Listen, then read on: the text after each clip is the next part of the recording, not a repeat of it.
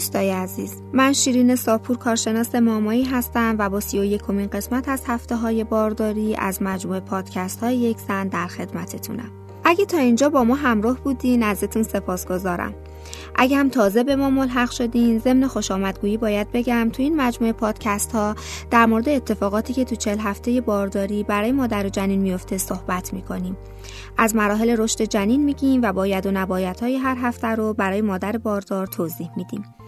این برنامه رو می‌تونید از طریق اپلیکیشن یک زن و همینطور از سایر اپلیکیشن های پادکست مثل شنوتو بشنوید.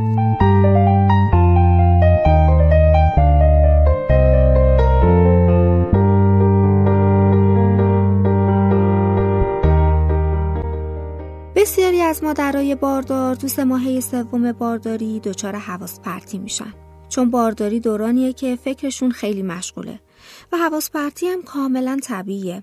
مخصوصا زمانی که به زایمان نزدیک میشین. تو این هفته جنین بیشتر زمانش رو به خواب میگذرونه. پس سعی کنید در مکانهای دور از سر صدا قرار بگیرین. چون وزنتون بیشتر شده تنگی نفس شما هم بیشتر میشه. اما هیچ وقت ورزش رو فراموش نکنید. ممکنه ناخوناتون خشک بشه. رشدش سریعه و زود هم میشکنه که به خاطر های دوران بارداریه. مایع زررنگ یا همون کلستروم ممکن از همین الان از سینه های شما ترشح بشه. علائمی مثل کمردرد، تکرر ادرار، سوزش سر دل و یبوست رو هم ممکنه داشته باشیم. اگه در مورد داشتن رابطه جنسی شک دارید، بهتره با پزشکتون مشورت کنید. چون اگه مشکلی تو بارداریتون داشته باشید ممکنه با نزدیکی شدیدتر بشه. این هفته هم انقباضات براکستون هیکس رو تجربه می کنید که روش آماده شدن رحم برای زایمانه. ورزش کگر رو همیشه انجام بدین. چون باعث میشه رحم، مسانه، لگن سر جاش بمونه و علائمی مثل هموروئید و تکرر ادرار هم کم بشه. جنین تو هفته سی و یک بارداری اندازه نارگیله حدود 1.5 کیلو وزن داره و قدش هم حدود 43 سانتی متره. مغز جنین در حال رشده و همه حواس پنجگانه در حال کار کردنن. lanugo از این هفته به بعد کمتر میشه و پوست جنین هم صافتر میشه. جنین می‌تونه انگشتش رو بمکه. تو این هفته احتمالا position جنین باید به صورتی باشه که سر به پایینه اما اگه position breech باشه تا چند هفته دیگه وقت داره که بچرخه و position به صورت cephalic قرار بگیره.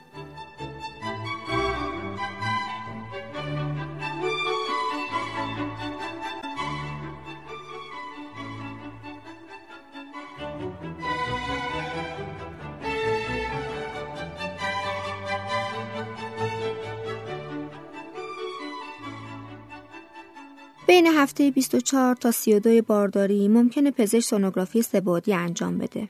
سونوگرافی تو هفته 31 بارداری معمولا انجام نمیشه.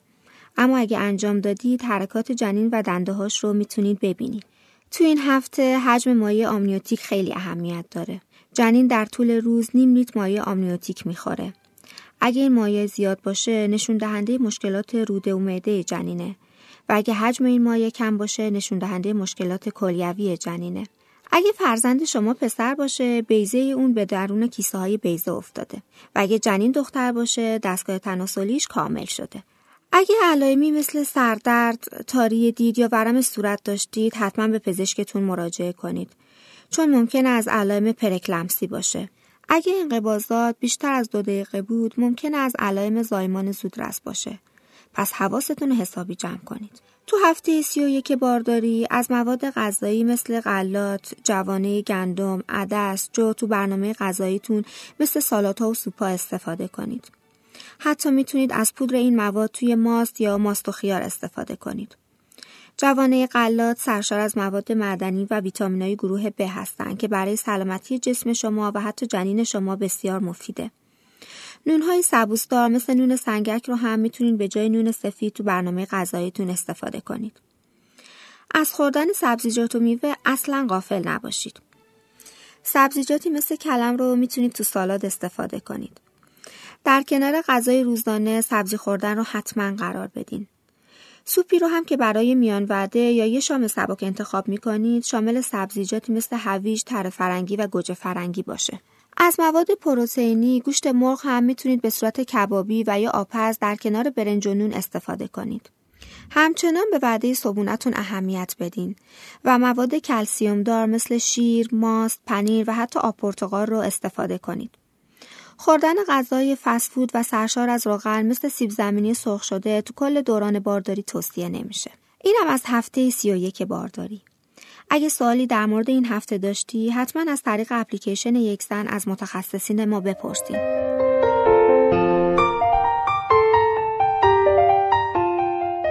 با ما تو پادکست های دیگه همراه باشین و به دوستای خودتون و خانم های دیگه هم معرفی کنید. خدا نگهدارتون باشه.